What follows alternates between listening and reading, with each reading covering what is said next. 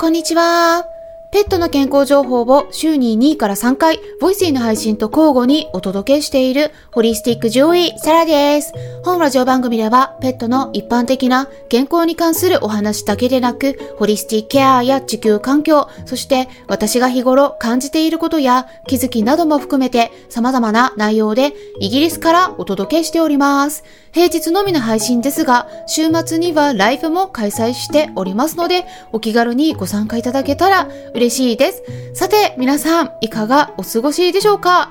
ツイッターとかね、コミュニティの方でもお知らせしていたんですけれども、先週はですね、少しお休みさせていただいてました。で、その理由はですね、私と13年間、まあ、1歳の時に引き取ったので、まあ、あの年齢としては14歳まで。えずっと一緒に暮らしてきた猫のジョバニが小腸の悪性腫瘍いわゆる、まあ、癌と言った方がね、本当は、うん、分かりやすいかもしれないんですけれども、え確定診断してないからね、まあ、ちょっとこの表現は正確ではないんですが、一応ちょっと癌っていうふうに分かりやすく、えー、言っていきますと、おそらく可能性として一番高いのは、え小腸の腺がんだったと思うんですよね。で、それによっていろんな症状が出ていて、え、毎日ですね、朝も昼も夜もずっと対応してきてて、いわゆる終末期の緩和ケアっていうものをね、ずっとしてたんですね。で、まあ、その影響で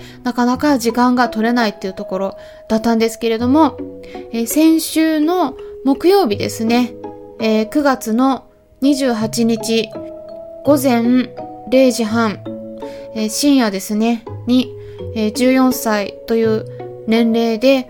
亡くなりました。で、ジョバンニはスタンド FM のライブ出演だけではなくて、えー、 Voicy の方でも猫パーソナリティとしてすごくレアなんですけれども、え今日のにゃんこコーナーの中でもいつも声の出演をしてきてくれてて、えー、聞いてくださっている方々からもですね、結構気にしてくださってて、えー、ジョバンニに対するコメントとか励ましのメッセージもいただいたりして、あとはギフト、差し入れもいただいてて、本当にレターの方もですね、皆さんありがとうございました。えー、すごく励みになっていました。で、皆さんからは、えー、たくさんそうやってメッセージいただいてても、私の方で、えなかなか時間が取れなくて、一つ一つお返事することができてなかったんですけれども、え今回はですね、彼が最後までどんな風に過ごしていったのか、その病状の経過っていうのも含めて皆さんにお伝えすることで還元できたらと思います。で、小腸の癌ですね。まあ、この病気になるとどんな症状が出るのか、これは猫ちゃんにすごく多い病気なんですけれども、えー、人間も小腸ではなくても大腸がんが多いですから、えー、似たような症状が出るんですね。なので、えー、ワンちゃん猫ちゃんなどの動物さんと一緒に暮らしてない方にとっても、えワンちゃんも多いですから、きっとね、参考になると思います。で、最後ですね、どういうふうになくなっていくのかとか、私が実践してきた緩和ケアについてもお伝えしたいなと考えてますので、えー、今回ですね、ちょっとなかなかですね、全部はね、えー、お伝えしきれないと思うんですね。1回分だけでは、えー、全部すべて網羅できるボリュームではないんですけれども、まあ、その一部でもお話しすることで、ジョバンニもですね、自分のことが話題にされるのはいつも嬉しがってたので、きっと喜んでくれると思いますし、今、ペットロスの喪失感の中にいる私自身にとっても、えこうやって話すことで少し楽になれる部分もあるので、今回結構ですね、えー、長くお話ししてしまってるんですけれども、興味のある方はぜひ最後まで聞いてくださったら嬉しいです。で、まずですね、ジョバンニの病気についてなんですが、え今回のお腹の腫瘍があってですね、その症状が出始めたのは、え亡くなる約6週間前くらいのことですね。で、本当にこの短期間で一気に腫瘍が広がって亡くなってしまったっ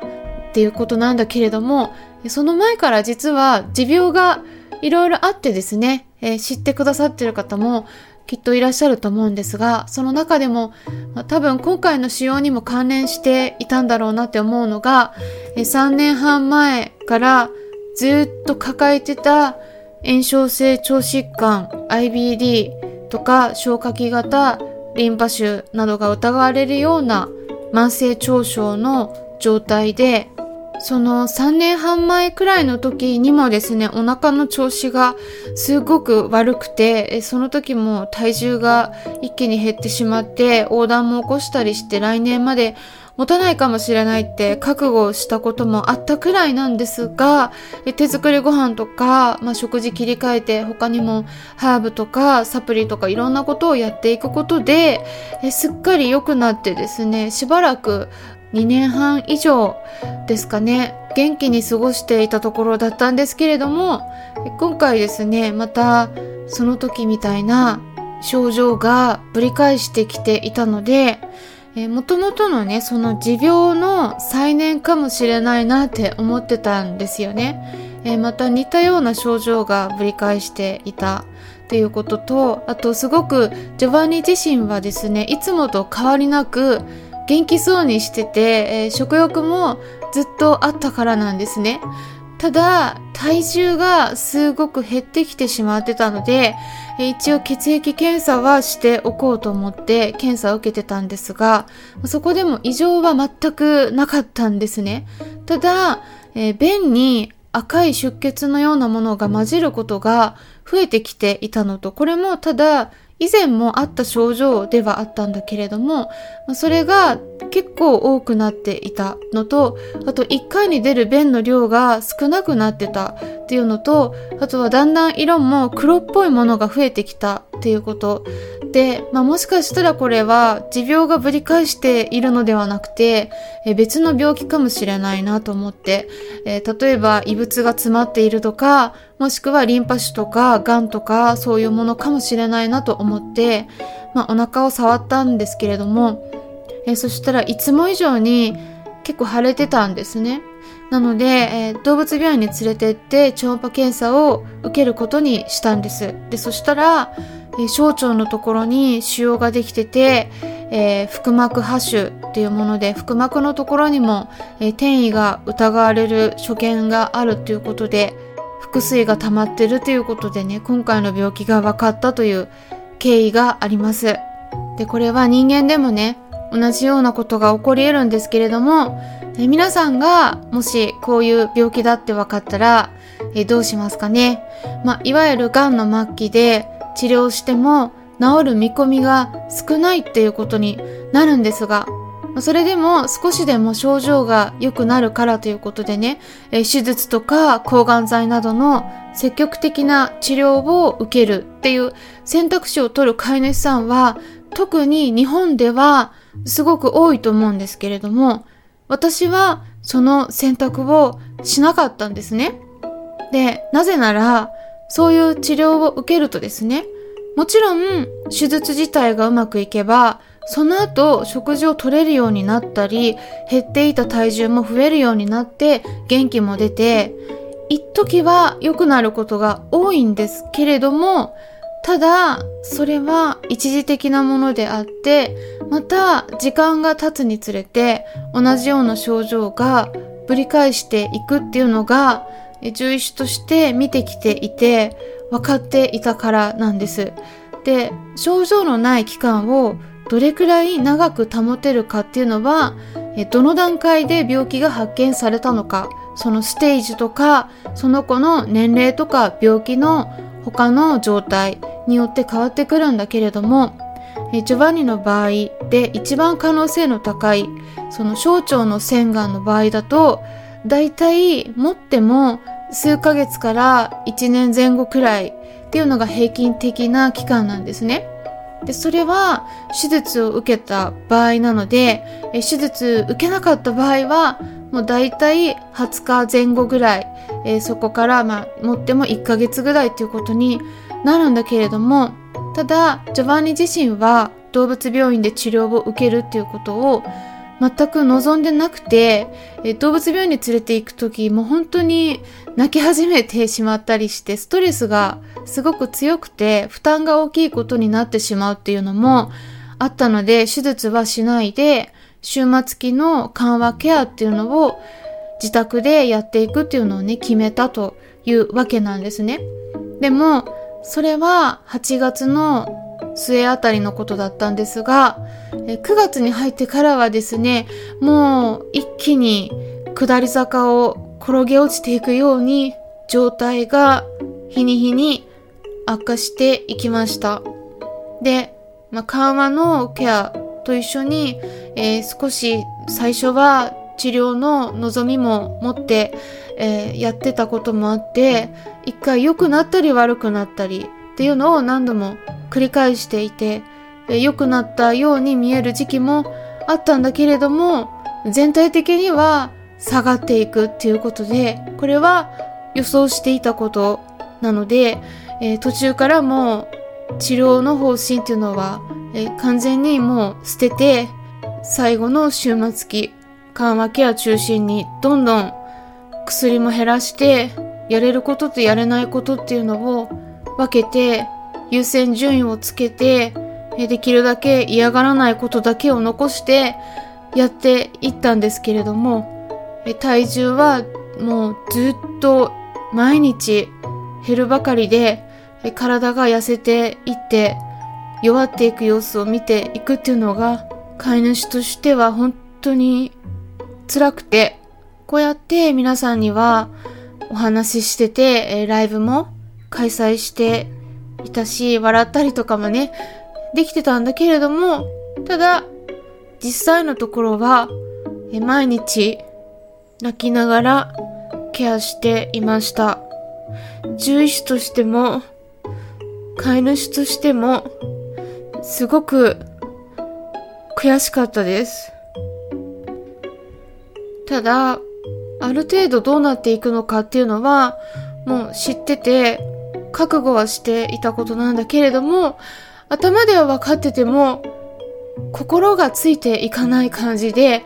そして今までいろんな動物たちが亡くなっていく様子は見てきたし、一緒に暮らしていた子のペットロスっていうものも体験してきているんだけれども、今一緒に暮らしているカンパネラとジョバンニは兄弟猫として日本で保護して、日本でも一緒に暮らしてて、で、その後国際結婚をきっかけに一緒にイギリスに来た子たちで、毎日いろいろお話ししてきているから、猫たちが泣いたりすれば、もうそれは何を求めているのかっていうのもすぐに理解できるし、彼が何を望んでいるのかわかるし、私が言ってることも伝わっているっていう、まあ、言ってみれば、ソードメイトのような存在で、今も私の隣にいるカンパネーラの場合は、私のパートナーのような存在なんですが、えジョバンニの場合は、カンパネーラよりも、もっと精神年齢が幼いんですね。なので、私にとっては子供のような存在だったので、私にとってそういった彼がこの世からいなくなってしまうっていうのは、単なるペットロスっていう言葉では全然足りなくて、13年間ずっと一緒にいた、まあ、いわゆる言ってみれば3歳くらいの子供が病気で亡くなってしまったかのような喪失感に近いのではないかなって思うくらい、この何をしても埋められない胸が張り裂けそうになるくらいの深い悲しみっていうのはなかなかすぐには消えないと思います。ただ、手術をしないという決断をしたことに今も後悔はしてないんですね。苦痛のない最後を迎えさせてあげたいっていう気持ちで家でケアをしてて最後に一番頼りになってたのが鎮痛剤と鎮静剤でもうこれなしでは緩和ケアはできないって言ってもいいくらいで他の自然療法とかでは到底太刀打ちができないくらいの症状だったのでやっぱりお薬の力はすごいなっていうのを改めて実感していたところでした。で、亡くなる5日前にもジョバンニは私の隣に座って、えー、ライブに参加してくれてて、えー、聞いてくださってる方はですね、えー、知ってくださってると思うんですけれども、え話しかけると返事をしてくれていたんですよね。えまだ収録してるアーカイブの方がライブの方残っているので、えスタンデー FM の方で聞いていただければと思うんですけれども、ただ、やっぱりその時も後半になると疲れてしまったみたいで、えー、自分の寝床に帰って寝るようになっていたんですが、まあ、その時も今振り返ると、最後の力を振り絞って、私に答えてくれたんだなって思うんですが、やっぱり本当にその翌日から一気に具合が悪くなってって、で、食事だけではなくて、お水さえもあんまり飲まなくなってしまって、お腹にある塩があちこちに転移していたと思うんですが、え肺の音もですね、え聴診するとだいぶ変わってきていて悪くなってたんですね。で、腹水も一回だけ抜いたんだけれども、その後もまたすぐ溜まってしまってて、で、お腹がいつも腫れてる状態だから、食欲も出ないし、腸の中の空洞が腸管が狭くなってるせいで食べたものの通過が悪くなってるから便秘にもなっててでそのせいで吐き気も出て、えいつも気持ち悪いっていう状態とそれからお腹もすごく張ってて炎症を起こして出血しているので腹痛も出てくるっていうところでえジョバンニも食べたい気持ちはあったみたいでおやつを見せたり、食事を置いておいたりすると、え何度もですね、匂いを嗅ぎに行ったりしてて、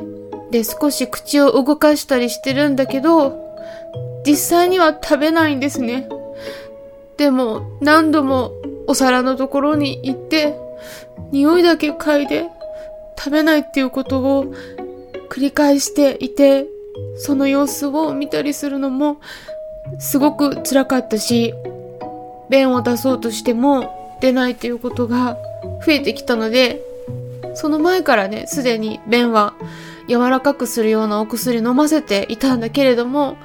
最後は肝腸もね、したんですが、亡くなる前はもうそういうものを入れても効かないんですね。腸自体がうまく機能しない状態になっていたので、え何を入れても腸が動いてくれないっていう状態でした。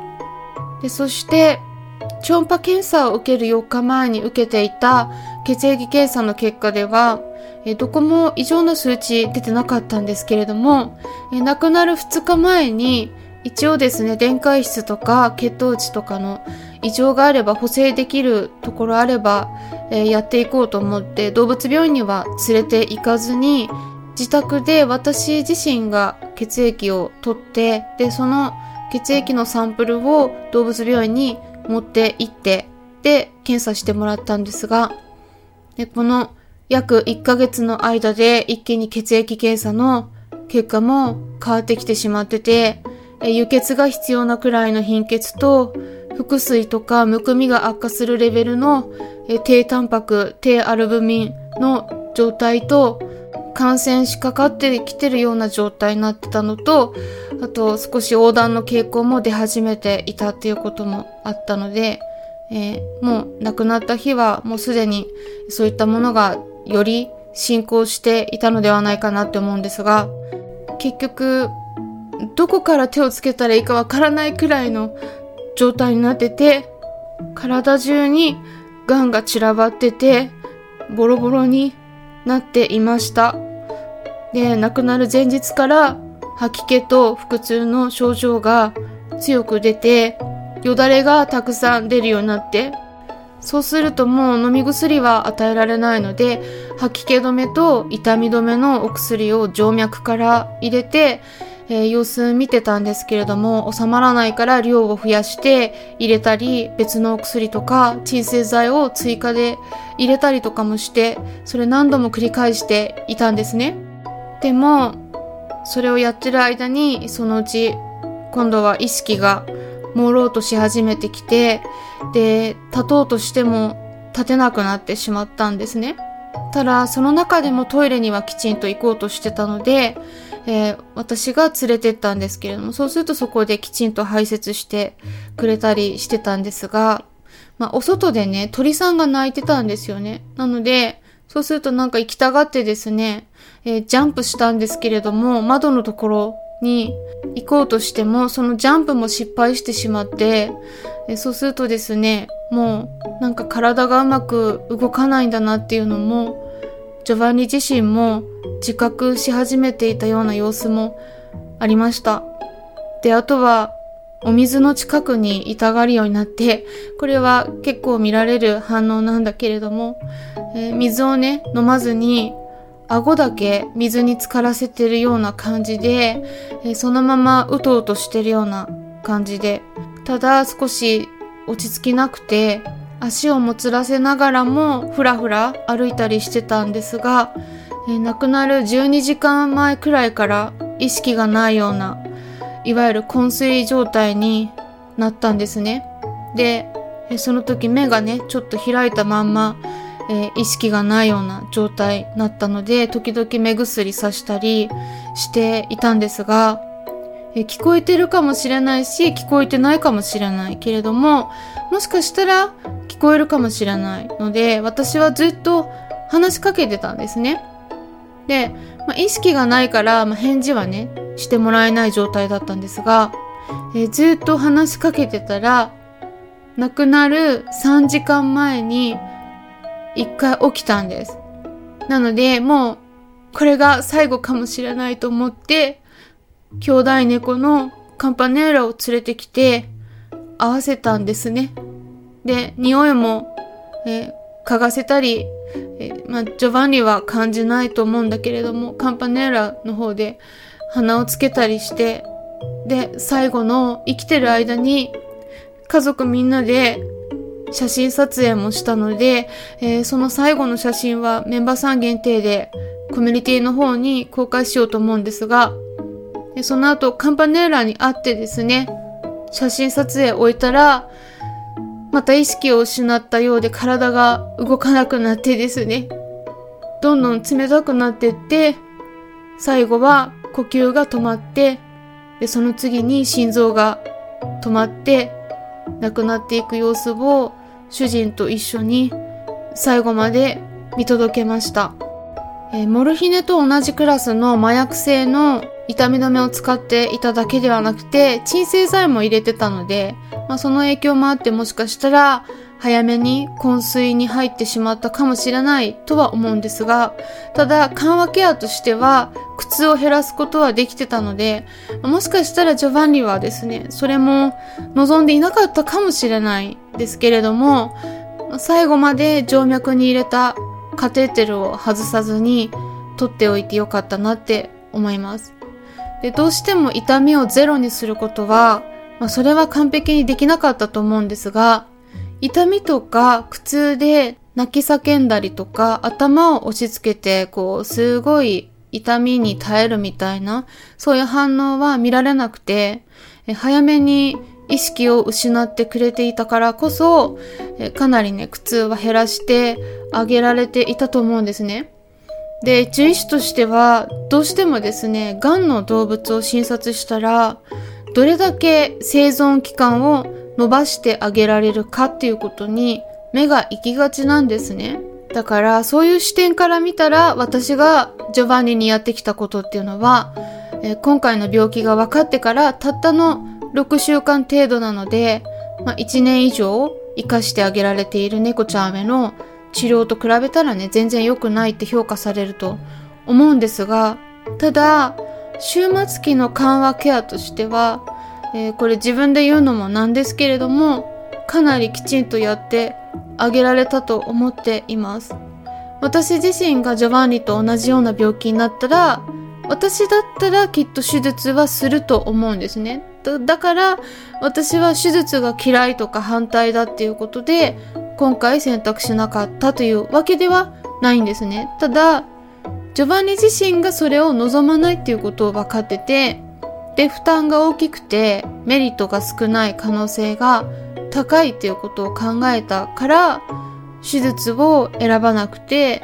家でずっとケアしてきたっていうことなので、例えば同じ病気の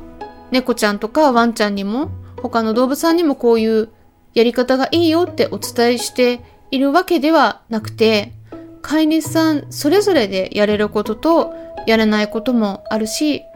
その猫ちゃんとかワンちゃんの望むこともいろいろ違うし、飼い主さんの治療方針も様々だと思うので、その時のその状況によって決めるのが一番いいと思います。ただ、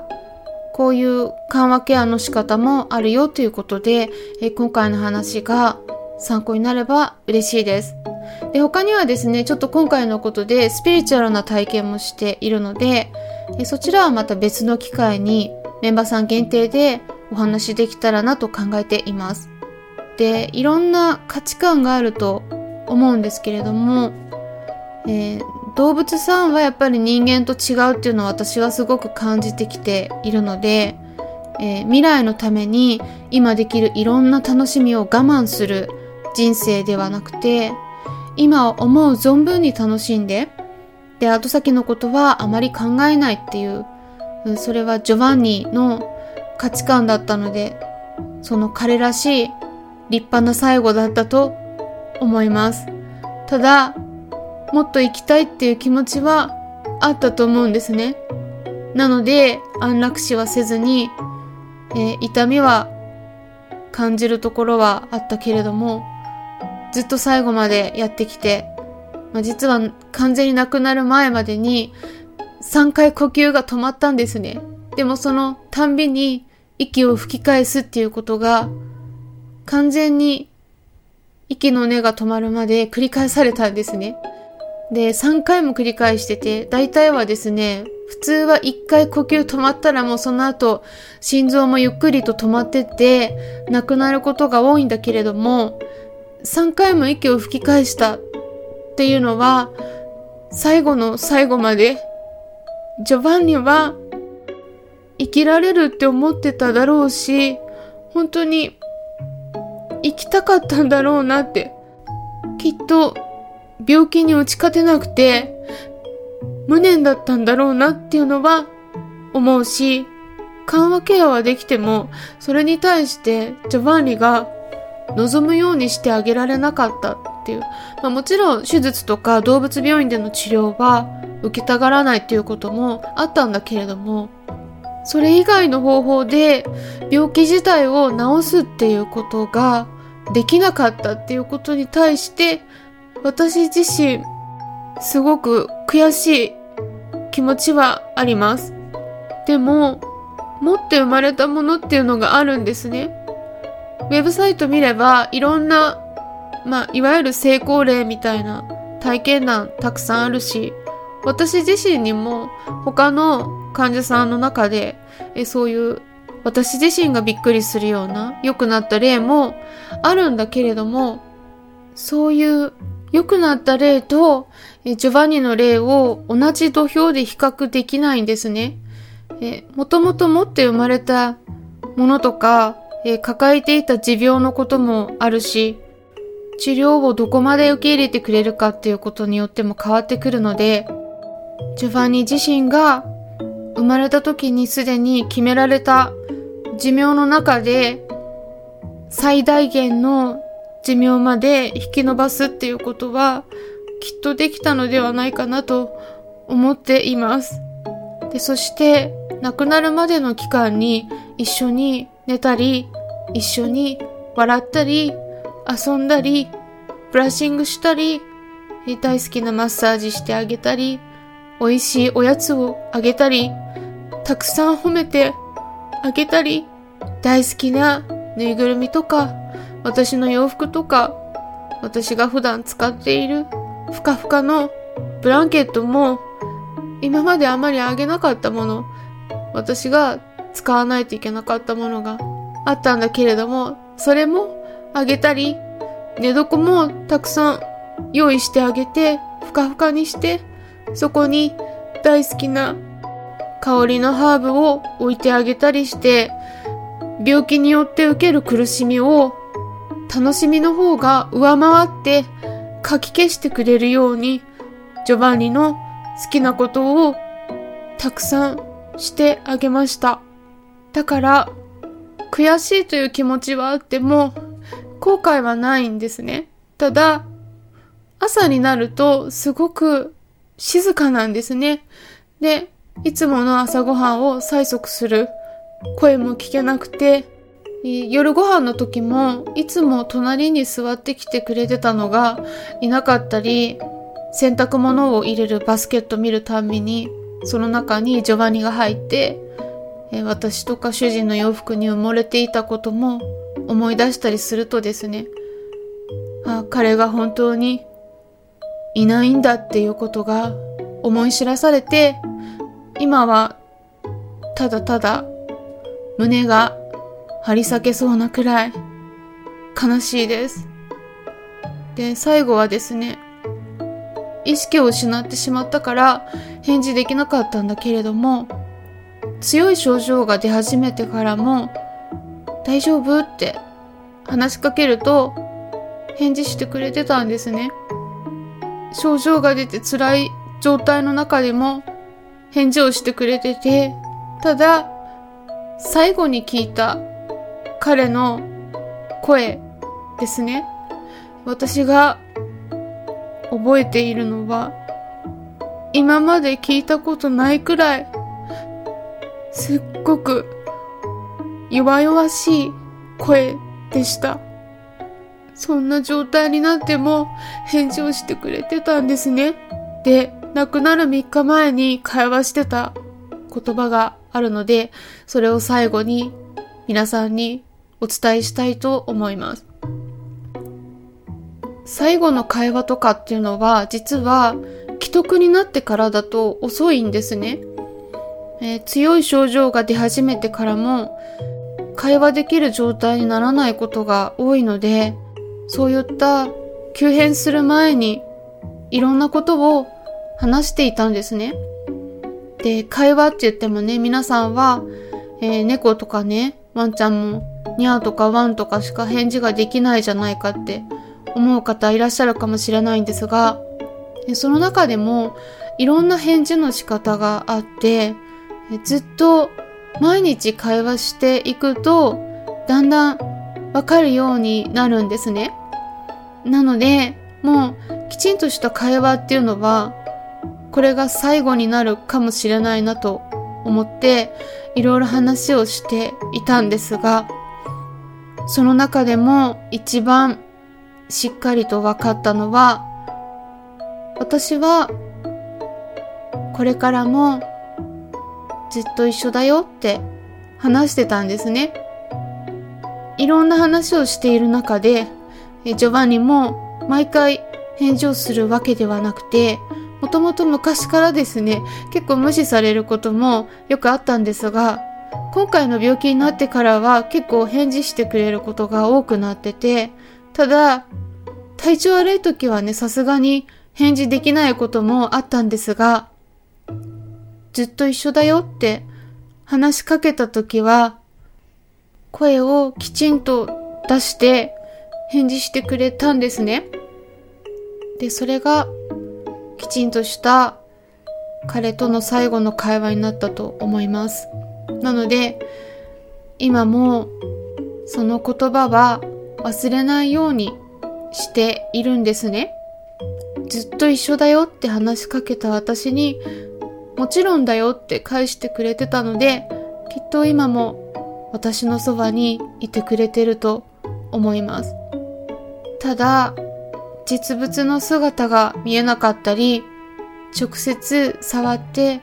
撫でたりすることができないっていうのが、今はすごく悲しいです。イギリス時間の10月2日午前10時に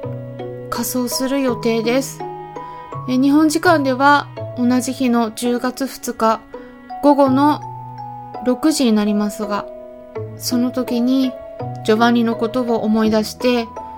お祈りしてくださったら嬉しいです。本当に今回はですね、私が体験してきたことをいろいろとお伝えして結構長くなってしまったんですけれども、最後まで